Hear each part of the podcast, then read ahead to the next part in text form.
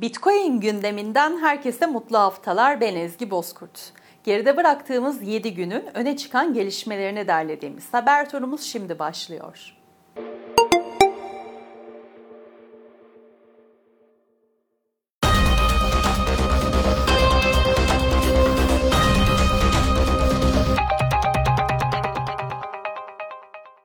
Bitcoin maksimalisti Michael Saylor'ın kurucusu olduğu MicroStrateji, Bitcoin alımlarına devam ediyor. Bitcoin'in fiyatından bağımsız olarak düzenli bir şekilde alım gerçekleştiren şirket, 12.333 Bitcoin daha satın aldığını açıkladı. 28 bin dolarlık fiyat ortalaması ile alım gerçekleştiren şirketin kurucusu Saylor, Bitcoin'in şu anki fiyatını yüze katlayabileceğini vurguladı. Son alımlarla birlikte şirketin sahip olduğu Bitcoin miktarı ise 152 bine ulaştı. Kripto para madencilik şirketi CleanSpark, Amerika Birleşik Devletleri'nde iki madencilik tesisini daha bünyesine katarak yatırımlarına devam ediyor.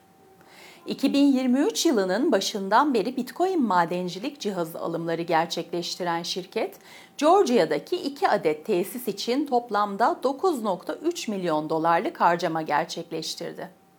Şirket CEO'su Zach Bradford, yapılan tüm harcamaların ve yatırımların gelecek sene gerçekleşmesi beklenen halving'e hazırlık olduğunu belirtti.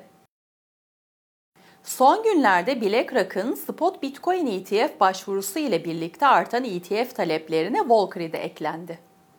Varlık yönetim şirketi Valkyrie, Amerika Birleşik Devletleri Menkul Kıymetler ve Borsa Komisyonu'na ilk spot Bitcoin ETF'i için başvuruda bulundu. Daha önce hiç spot Bitcoin ETF başvurusunu onaylamayan SEC'in artan başvurulara yönelik nasıl bir tutumda bulunacağı merak ediliyor. Varlık yönetim şirketi Bitwise'ın CEO'su Matt Hugin, Bitcoin ve kripto paralara ilişkin pozitif açıklamalarda bulundu.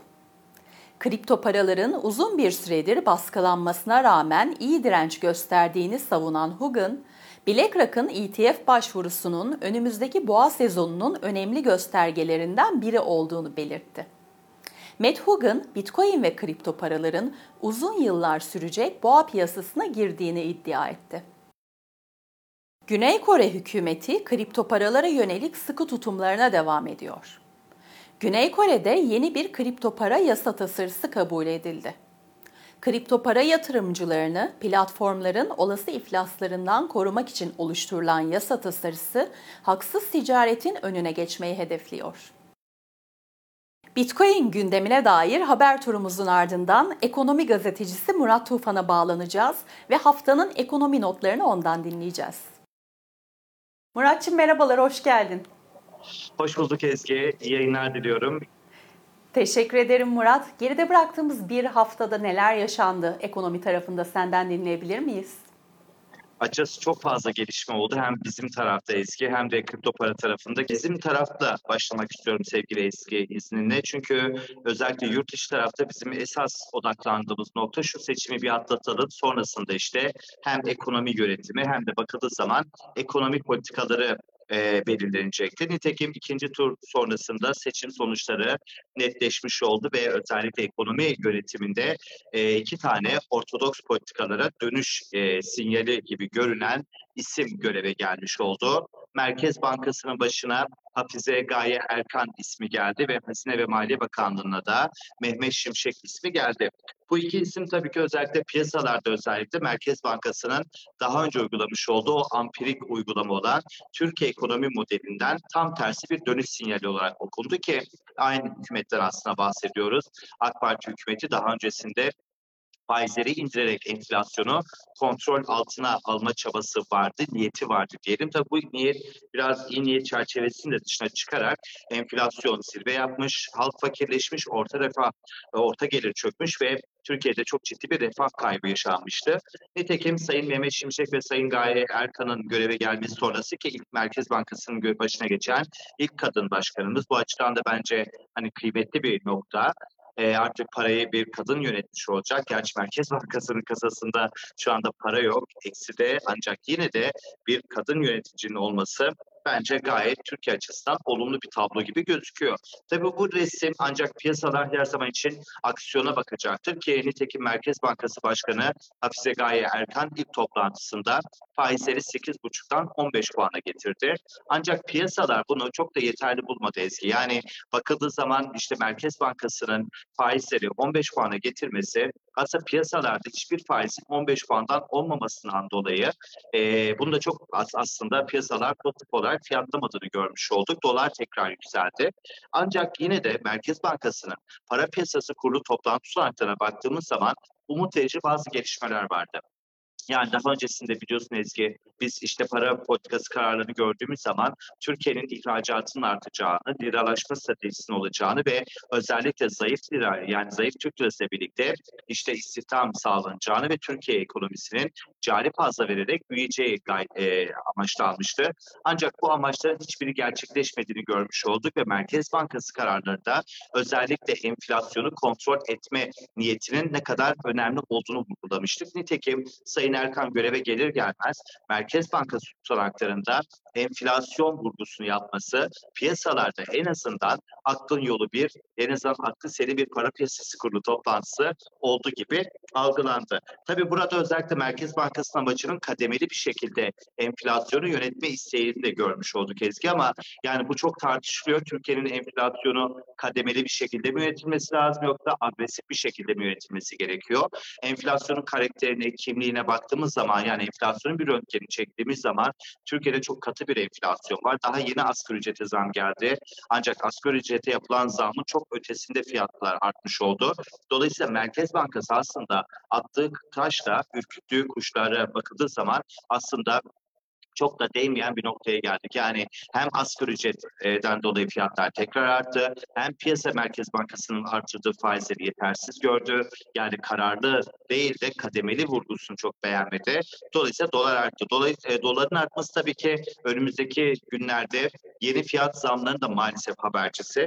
Bunun nasıl önüne geçeceğiz? Yani zam ve enflasyon sarmalına girdi Türkiye. Tıpkı Arjantin gibi bir taraftan zam yapılıyor, bir taraftan da enflasyon aldı başını gidiyor. E, benim gördüğüm şu, Merkez Bankası'nın artık duruş olarak en azından evet doğru rotaya geldi. Yani biz daha öncesinde navigasyonu açtığımız zaman e, rota hatalı uyarısı vardı. Şimdi rota yeniden oluşturuldu uyarısı var. Ancak bu rota ya ve final noktasına doğru gidebilmemiz için, hızlı gidebilmemiz için e, hızlı bir faiz artışına gerek vardı. Şimdi Merkez Bankası bu faizleri biraz az artırınca yani bir taraftan da Sayın Cumhurbaşkanı tepkisini de almak istemeyecektir diye 15 puan yaptı diye ben öyle bir kanaatim var. E, dolar yine artmaya devam edecek. Yani biz hani faiz artınca dolar düşecekti diye belki bekliyorduk. Ancak piyasada faizler 40 olunca, merkezde faizler 15 olunca zaten yine sembolik önemli olan bir Merkez Bankası faizi oluyor. Dolayısıyla ben önümüzdeki dönemde hem doların hem de birikmiş bir enflasyonun Türkiye'yi tekrar gündeme geleceğini düşünüyorum. Bu hafta içerisinde biz dolar artışına yine şahit olduk. Gram altın tekrar rekorlar kırdı ve Borsa İstanbul'da yukarı gidiyor. Yani Türkiye'yi aslında bakıldığı zaman Borsa İstanbul 6 bin puanda, dolar 26'larda, enflasyon zaten 40 puana yakın ki bu hafta 38'e kadar düştü ama yani bu baz etkisinden dolayı düşen bir enflasyondu ve dolar da çıkıyor. Yani hepsinin aynı anda gitmesi aslında Türkiye ekonomisinin de e, içinde e, aslında tezatlıkları da barındıran önemli bir bence gösterge tablosu. E, ne olacak? Borsa tekrar gitmeye devam edecek. Çünkü gördük ki biz Merkez Bankası'nın bu 15 puanlık faiz artışıyla enflasyon böyle hemen inecek ya da kısa vadede inecek gibi durmuyor. 15 puanlık faiz artışı ya da kademeli faiz artış vurgusu e, yani birazcık düşmana karşı mücadele ve savaşmak istiyorsanız kararlı ve çok daha belki keskin bir hat kurmanız gerekiyor. E, biz birazcık daha diplomasi yöntemini tercih etmiş olduk. Yani direkt bir e, şafak operasyonu yapmak yerine enflasyona e, birazcık daha diplomasi tercih edince enflasyon da tabii ki 100 bulacak. Muhtemelen önümüzdeki dönemde enflasyondan dolayı Borsa İstanbul cazip kalmaya devam edecek. Bunu ben demiyorum. HSBC ve Moody's diyor. Özellikle Moody's'e baktığımız zaman eski bu hafta Türk bankalarının pozitif bir görüntü sağlayacağını düşünüyor. Çünkü faizler işte biraz artınca orada kredi ve mevduat makasından karlılıklar artacak. İçeride bunlar vardı. Dışarıda da Amerika Merkez Bankası'nın 25 bas puanlık faiz kararının tutanaklarını gördük. Eski piyasalar bir kez daha şuna şahit oldu. Amerika Merkez Bankası piyasalara iyimser olmayın, iki tane daha ek faiz artışı yapabilirim vurgusunu yaptı. Çünkü ben enflasyonu henüz daha yenmedim, kalıcı zafer ilan edemiyorum, tam anlamıyla bir soğuma yok. Dolayısıyla da neden bu erken zafer ilan etmeyi yapıyorsunuz? İki tane daha faiz artışı gelebilir dedi. Bu piyasaların birazcık tadını kaçırdı. Ancak bakıldığı zaman Temmuz 20'de piyasa oyuncuları yine de gerçekliğe birazcık daha realiteye dönmüş oldular. Hani pesimistik ya da optimistik birazcık bırakmış oldular. %25 bas puanlık faiz artış ihtimalini %90 olasılıkla fiyatlıyor piyasa oyuncuları. Hafta içerisinde Avrupa'da tam anlamıyla bir enkaz dataları vardı ve hizmet PMI dediğimiz büyümenin öncü göstergeleri hepsi yerlerdeydi. Özellikle Almanya tarafında ve işte Fransa tarafında çok kötü datalar geldi. Asya'da özellikle Çin'in dataları çok çok bozuktu. E, işte karşı hizmet PMI rakamları gibi, imalat rakamları gibi hepsi çok kötüydü. Çin'in hamleleri vardı Ezgi. İşte hemen ivedilikle kısa, orta ve uzun vadeli faizleri 10 bas puan aşağı indirdiler yatırımı teşvik edebilmek için. Ancak piyasalar birazcık Çin'e inanmıyor. Çünkü maliye politikalarıyla desteklemesi gerekir diyor e, piyasa oyuncuları Çin tarafına. Belki yeni bir banka kapatışına da e, şahit olacağız.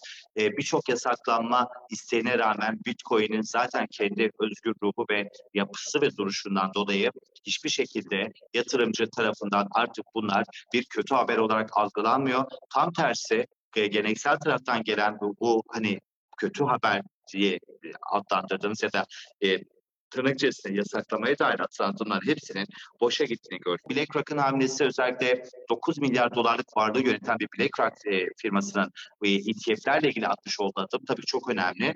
Geleneksel tarafında ciddi anlamda Bitcoin artık benimsediği ve hem gelenekselin hem de Bitcoin yani blok zincirin birbirini dönüştüreceği ve yeni bir şeye dönüşüyor. Dolayısıyla da Bitcoin için bence çok güzel bir haftaydı. Özetle her şeye rağmen Bitcoin dimdik ayakta ezgi. Murat çok teşekkür ederim yorumların için. Ben teşekkür ederim. Herkese iyi günler diliyorum. Görüşmek üzere Murat Hoşçakal.